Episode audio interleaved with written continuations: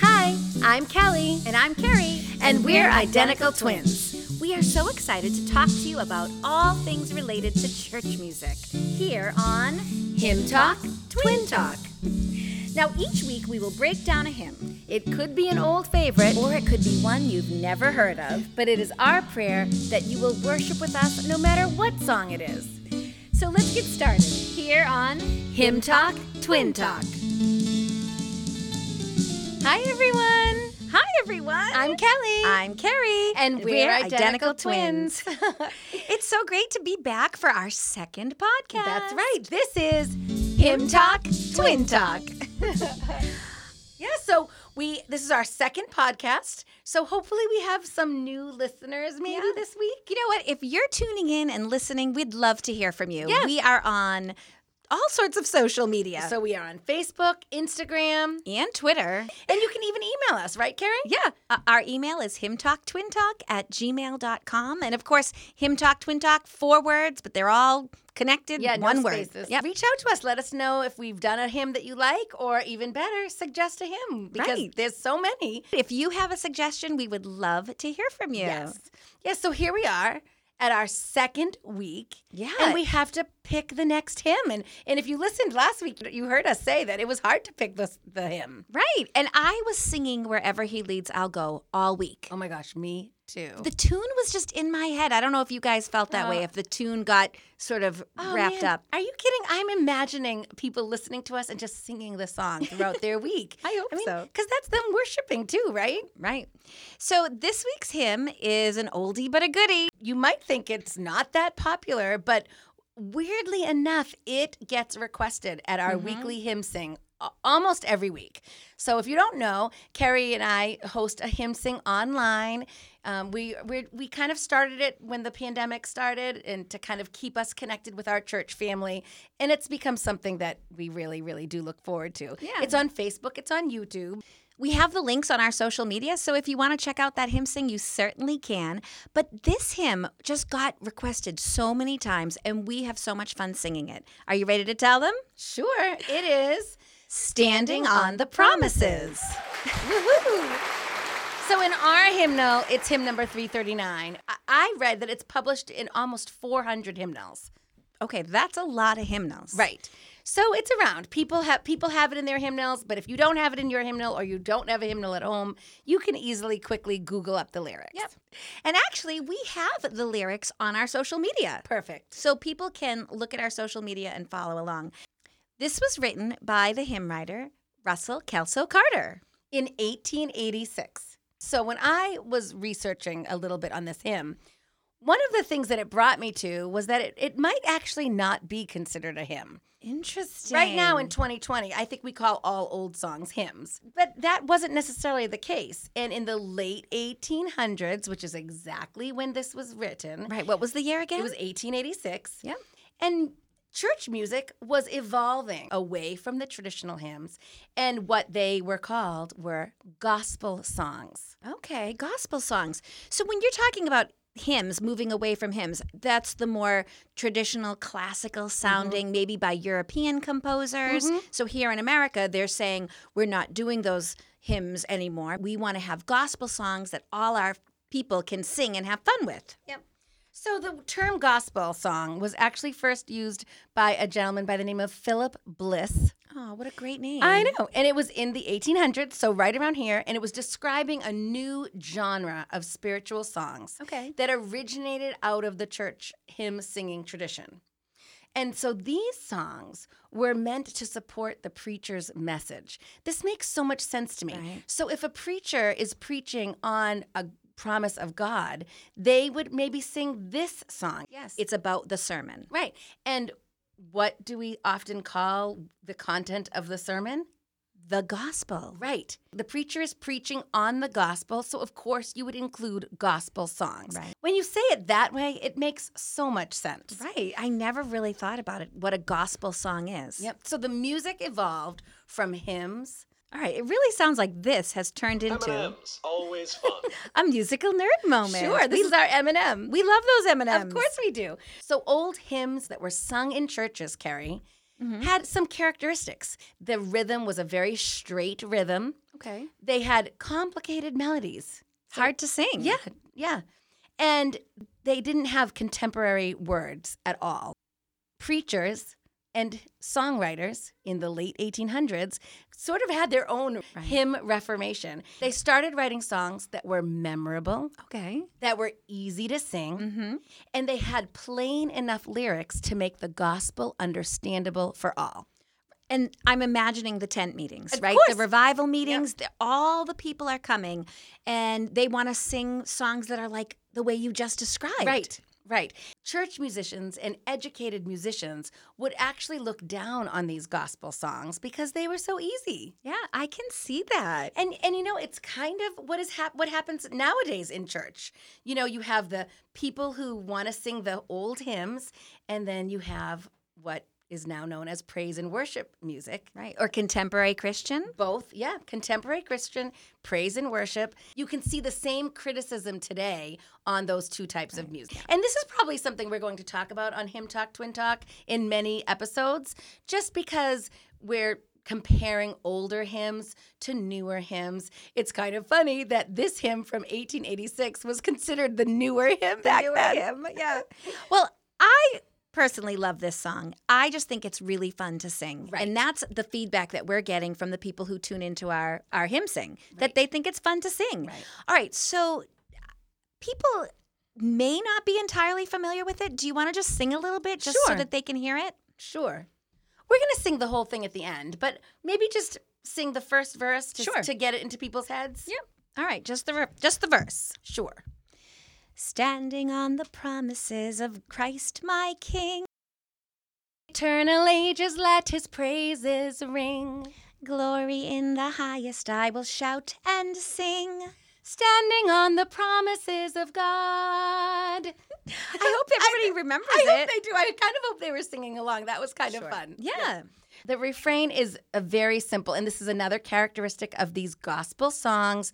The refrain says the same thing over and over again. In fact, the song really revolves around its refrain.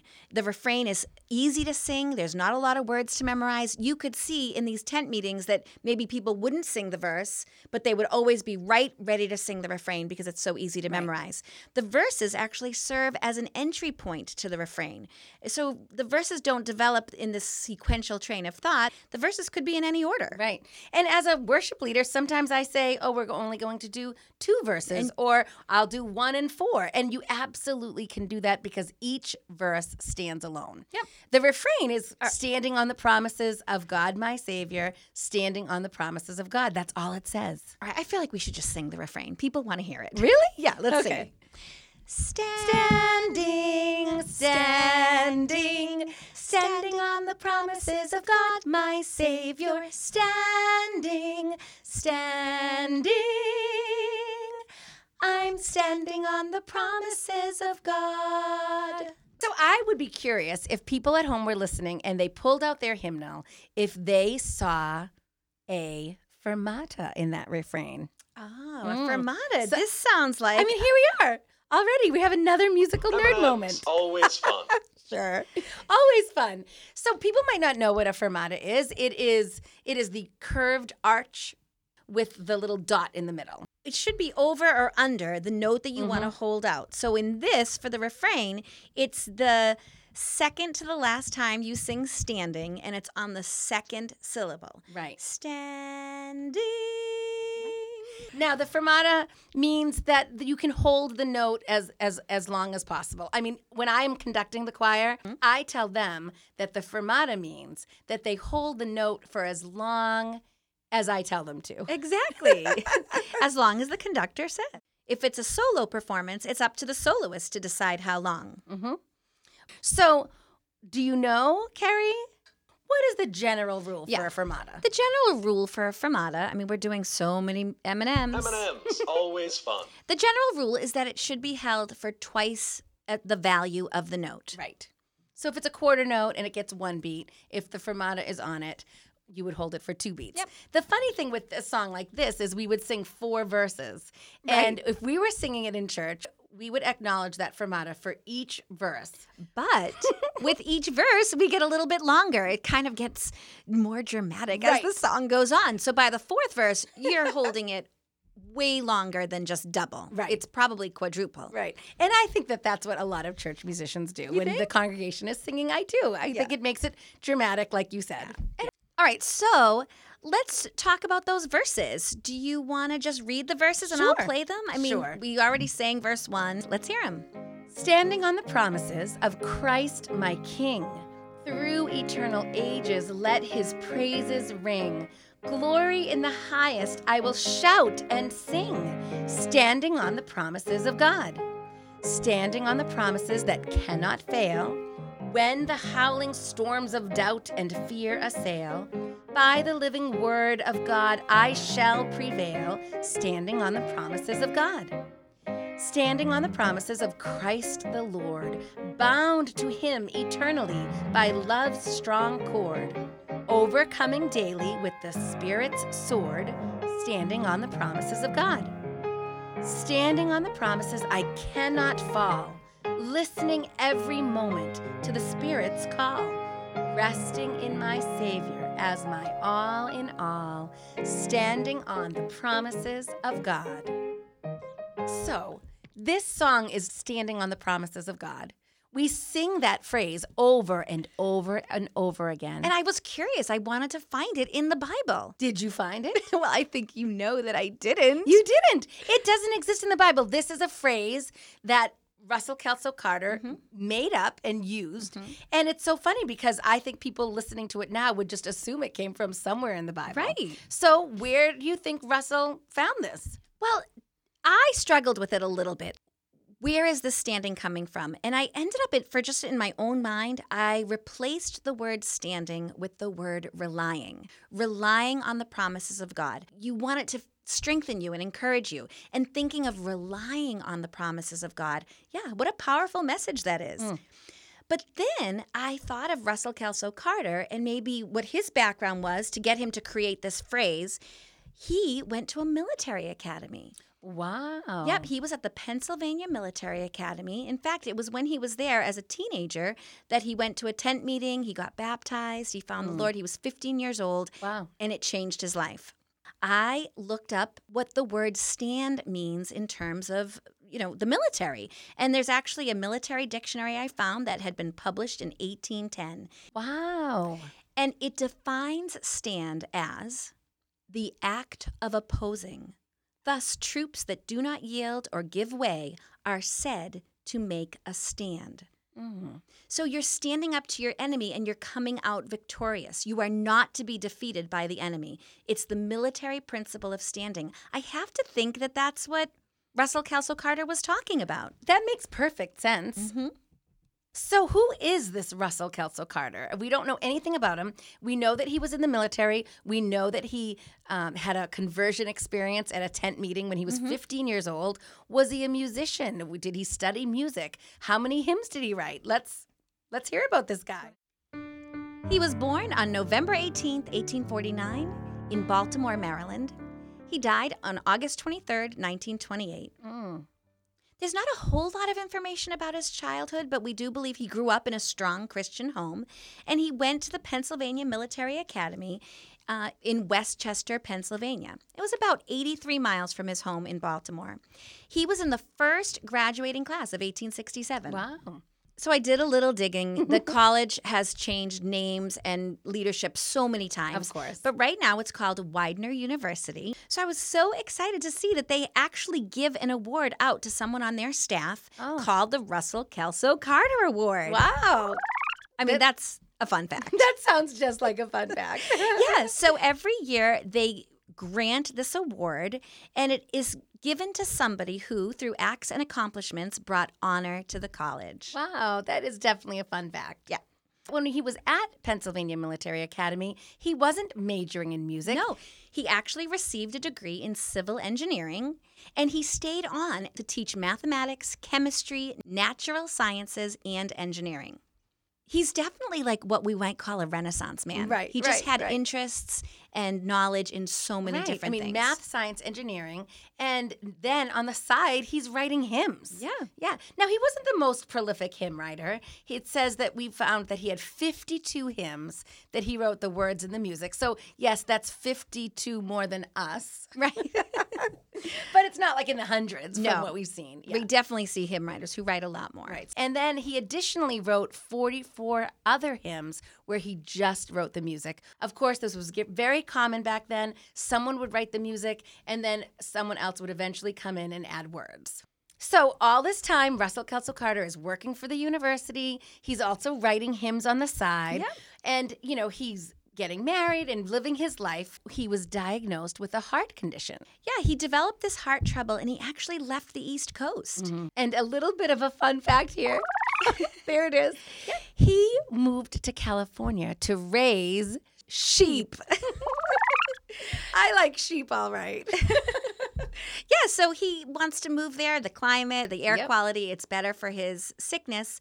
Um, he does return to the East Coast in 1879 to visit family, and at this time he visits Charles Cullis in Boston. right. So you may not know the name Charles Cullis, but he's kind of a famous person in church history, and he was from Cambridge, Massachusetts. He was a doctor, and one day he asked a patient with a tumor who had been bedridden if he could pray for her. She said yes. She was healed and walked three miles that day. Mm. And from that moment on, he felt challenged to pray for all of his patients. And then he would hold these meetings that were called faith cure meetings. And he got attention from all over the world. And people would line up outside to have the chance to be prayed over by him. And they called these healing lines. Right. He held these huge conventions. Mm-hmm. So Russell Kelso Carter visits him in 1879 and they become friends. And Russell Kelso Carter is healed after visiting. And he doesn't have to go back to California. He stays on the East Coast, goes back to the military academy to teach mathematics and engineering. And both Cullis and Russell Kelso Carter started preaching this theology that prayer can heal. And you really don't need medicine or science. So after he was healed by Cullis and was going on with his life and telling everyone about this great miracle, only three years later he actually was diagnosed again. He was sick again. Right. So he moves back to California. He sort of separates, um, you know, from Cullis and his work. Now, he is okay when he's in California. He's struggling with this concept of faith healing, and he publishes articles and papers about it. And he really goes back and forth whether or not he believes in it. But in 1898, he became ill again. So, six years later, he's in California. But because so many years have gone by, the doctors now know that what he has is tuberculosis, and there's a treatment for it. And within 90 days, he is better. Russell Kelso Carter declared that God worked through medicine and prayer. And in 1897, he wrote a book that he titled Faith Healing Reviewed After 20 Years. He really did change his mind. Yeah, and during these years, he studied medicine and he became a doctor. I mean, this guy did everything. He did everything. He spent the rest of his life in Maryland practicing medicine. Right. And fully believing that prayer works, but you absolutely still need medicine. Yep. So that was his story, his physical health story. And we know that he was a follower of Christ and we know that he wrote hymns. So now we want to know what does the Bible say about promises? What does the Bible say? That's right. So our two daughters helped us make that. They were so proud of it, They, weren't they? they love listening to it too. So what does the Bible say about promises? So the funny thing is, is that if you just Google promises in the Bible, you get so much information. Mm-hmm. It's kind of overwhelming. One of the facts that I discovered was that someone wrote there were thirty thousand promises in the Bible, Wow. which there are thirty-one thousand one hundred and seventy-three verses in the Bible. So Wow. yeah, so that is not quite accurate. the The range I saw was from three thousand to thirty thousand. Okay, I feel like we need like a Bible nerd moment. Yes, we do. We need a Bible. mer- so, well, this Canadian school teacher, his mm-hmm. name was Everett R. Storms, and he did not believe the 30,000 number, which I agree. So, what he did was he read through the Bible from beginning to end. It was the 27th time that he'd done it. Came up with this number. Wow. You ready? 8,810 promises. Wow. That's a lot of promises. That's a lot of promises. And and I loved it because he really categorized them. Are you ready for this? Yeah. There are 7,847 promises from God to man. Wow. That's a lot. All right. That's then lot. there was 991 promises from one person to another person. Okay. Okay. There were 290 promises from people to God, which, of course, this is very common in like the book of Psalms. Mm-hmm. Y- Um, the psalmist writes, I will sing praise to your name forever, that I may daily perform my vows. Mm-hmm. That's in Psalm 61. So the psalm writer is promising to God that he will praise him all of his days. Mm-hmm. And then there's even promises from God the Father to God the Son. There's two of these. Okay. One of these examples is right in Luke 22, verses 29. Jesus says to his disciples, I give you a kingdom just as my Father gave me, a, kingdom. Yes, yes, yes. Mm-hmm. There's a couple of other combinations of promises, mm-hmm. but in Everett Storm's tally, there are nine promises from Satan. Ugh. I know. And so, you know, I thought, well, I- where does Satan promise something in the Bible? And you see when Satan is tempting Jesus, he says, I will give you all the authority and splendor. It has been given to me, and I can give it to anyone I want to. If you worship me, it will all be yours. Wow. So there you have it. Those are all the combinations of promises in the Bible, thanks to Everett Storm, mm-hmm. 8,810. Wow, that's a lot. Okay, so Kelly, I didn't tally any of the promises, but I did look up a lot of them, and I was wondering if maybe I could give you a pop quiz. Well, I guess it's my turn, right?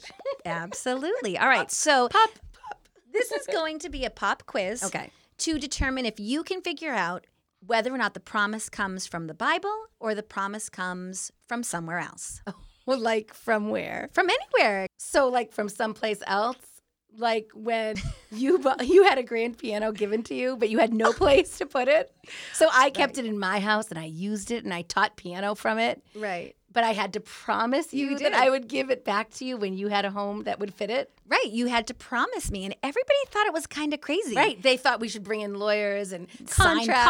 contracts Yeah, just yeah. to make sure. And we said, no, no, no, it's fine. we're twins. I'll give it back to her. And Kelly did give me the piano back. See? It was fine. All right. No. So, does the promise come from the Bible or from someplace else? or So- from like our personal life. no, no. It's so we're gonna call this Bible or what? Wow, I like this. I like this TV show. Yeah, it would be a great game show. Bible or what? Okay. So, does this come from the Bible or does this come from someplace else? A promise is a cloud. Fulfillment is rain. I'm going to say that that's someplace else. Yep. Oh, thank goodness. That is an Arabian proverb. Wow. Okay. You know, it sounded like a proverb for a minute. I thought maybe Exa- it came from the book of Well, Proverbs. that's what I was thinking. Okay. All right. We must not promise what we ought not, lest we be called on to perform what we cannot. Bible. That You tricked me with the word lest. I did, I did. that is Abraham Lincoln. Oh, good job, Abraham. Number 16. okay. A promise must never be broken. Bible. Oh, man. That is a famous quotation by Alexander Hamilton. Oh. All right, how about this? I should have known that one. Better not to promise at all than to make a promise and not keep it. Bible. Yep. Oh, That's Ecclesiastes 5 5. mm. All right. Enemies' promises were made to be broken. someplace else. Oh, that's a that's by Aesop. Wow. Must have been one, in one of his fables. Aesop or Aesop? All right, one more. okay. Think carefully before you promise an offering to God. You might regret it later. That's Bible. Yep. That's from Proverbs 20, 25. Nice, All right. nice. So I have one more, but I know you'll know that it's not from the Bible, but it's funny. How about this one? A promise is like a baby easy to make, hard to deliver. well, that's definitely someplace else. All right. So I just did all my quotations, some from the Bible, some not. Uh, do you have a favorite Bible passage that mentions a promise? Well, you know, it's funny. I do. One of my favorite verses from when I was a kid was from John 14, 1 through 3, and it is actually a promise. Do not let your hearts be troubled. You believe in God, believe also in me. My Father's house has many rooms. If that were not so, would I have told you that I'm going there to prepare a place for you? And if I go and prepare a place for you, I will come back and take you to be with me, that you hmm. also may be where I am. Ah. So that's a promise that Jesus has a place for us Right. and that he will return and take us with him. Right. Yeah, Yeah, so- that's a great promise. So it's my favorite verse, but it also just happens to be a promise, right? So do you have a favorite promise, you know, that you want to tell us? Well, I don't know if it was my favorite, but definitely when I was doing the research for this episode, I read it and it just struck me. Mm. It's 1 Timothy 1 7, written by the Apostle Paul, and the New Living Translation is this For God has not given us a spirit of fear and timidity, but of power, love, and self discipline. When I read this verse, I couldn't help but wonder if this could be oh. The hymnspiration for Russell Kelso Carter. Mm. If he was particularly inspired by this verse, because it seems like each part of the verse is associated with a verse of his hymn. Mm-hmm. And then it would really be a gospel song, right? Yeah. so just to read the verse again, he God has not given us a spirit of fear and timidity. I look at the first verse of the song. It's talking about shouting and singing glory to God in the highest. I mean, this is somebody who's not afraid or timid if they're shouting and singing. Absolutely. And then 1 Timothy 1 7 says, God has given us a spirit of power. And that made me think of verse 2 standing on the promises that cannot fail, even though there are storms of doubt and fear. And then, of course, the Bible verse says that it, God has given us a spirit of love. And then in verse 3, it talks about being bound to God eternally by love's strong cord. And then finally, the Bible says, He has given us a spirit of self discipline. And look at verse 4. It says, I cannot fall, listening every moment to the Spirit's call. I feel like that has to do with mm. self discipline. It seems to me that this is exactly from 1 Timothy 1 7. Uh, you may be right. Absolutely. When I was looking at the verses, I loved that they all could stand alone, that each one said one thing, and each one could kind of be found in the Bible in different ways. You were able to just find it in First Timothy, but each each verse has its own kind of scriptural reference that I thought we could just talk about. In the beginning, when he says standing on the promises of Christ my king, through eternal ages let his praises ring glory in the highest mm-hmm. i was brought right back to the, to the story of the birth of jesus the angels sang glory in the highest. And you know we're not whispering this. We're not kind of just talking quietly about it. We are singing and shouting it so i love that and then in verse 2 when it says by the living word of god i shall prevail in hebrews it says that the word of God is living and active, sharper than any two edged sword. Mm. And then in verse three, it talks about overcoming daily with the Spirit's sword. So we are to live with the Holy Spirit inside of us that will help us, that will help us to overcome, that will help us to live. It will guide us, strengthen us, sustain us. And then in verse four, he says, listening every moment to the Spirit's, Spirit's call. call. Again, resting in my Savior as my all in all, because I know that He's everything and He's going to take care of me. So, in a way, it sort of reminds me of my, my favorite Bible verse mm-hmm. that we should not let our hearts be troubled because we know that we have a future with him that he's prepared a place for us. So that's the biggest promise right there and it's all over that song. Right. So when we think back to how I looked at the word standing, right, at mm-hmm. the beginning of the podcast, we said it's about relying on it. and russell kelso carter relied on god. He mm-hmm. had to. He was failing in health He was moving across the country, changing jobs. He really did rely on God's promises in his whole life. And he lived a long life for a guy who thought this heart condition was was going to kill him at a young age. He really did live how many years? He died at the age of 78. And like I we said at the beginning, he he wrote 50 hymns and this standing on the promises was in almost 400 hymnals. Wow. I mean, I would like to think that people all over the world have access to one of those hymnals. Exactly, and exactly one. Everybody Right. knows this song. And somewhere along the line in my research, I mm-hmm. found a fifth verse. A fifth verse? Yes. Well, who wrote it? So it was written by John J. Hood. You see it, it's J. J. Hood. Okay. And sometimes the hymnals say hymn by Russell Kelso Carter, fifth verse by John J. Hood. Sometimes it says that. It is not in our hymnal. Okay. The fifth verse is Standing on the promises I now can see, perfect present cleansing in the blood for me. Oh. Standing in the liberty where Christ makes free, standing on the promises of God. Wow. Now, John J. Hood was a, worked for a music publisher in Pennsylvania, right where he was. He's listed often as the editor of hymnals, and he's also listed as copyright John J. Hood in a lot of these songs. Co- so written by Russell Kelso Carter, copyright John J. Hood. So I don't know if he bought the rights, rights? to the song. I mean, I'm not going to call John J. Hood a bad man. Some But- nefarious dealings. Yeah, here. I think there's something fishy because then he was listed as the writer of the fifth verse. But then, as I kept finding other hymnals and other hymnals in different publications, he was just listed as the hymn writer. Russell Kelso Carter was not there.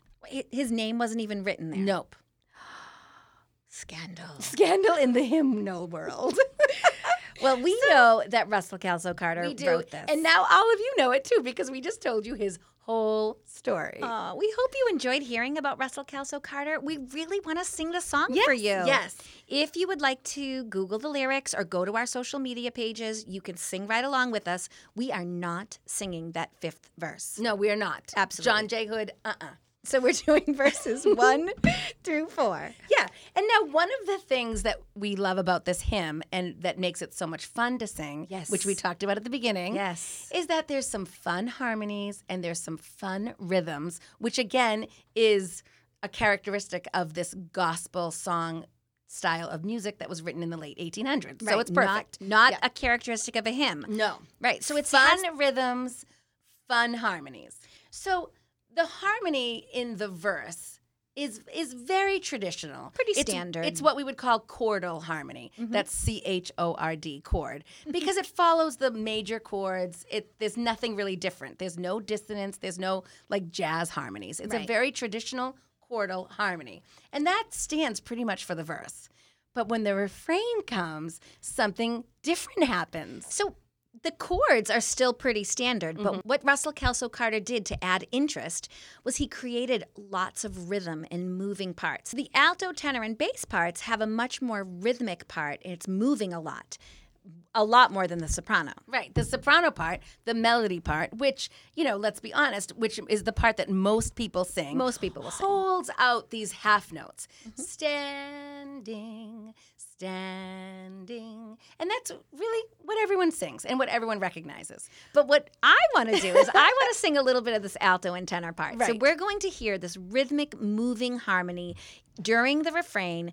So I'm Kerry. I will sing that part. Kelly, you'll do the melody. I'll do the melody. So please sing with us and worship right along with us. This is Standing on the Promises. by Russell Kelso Carter.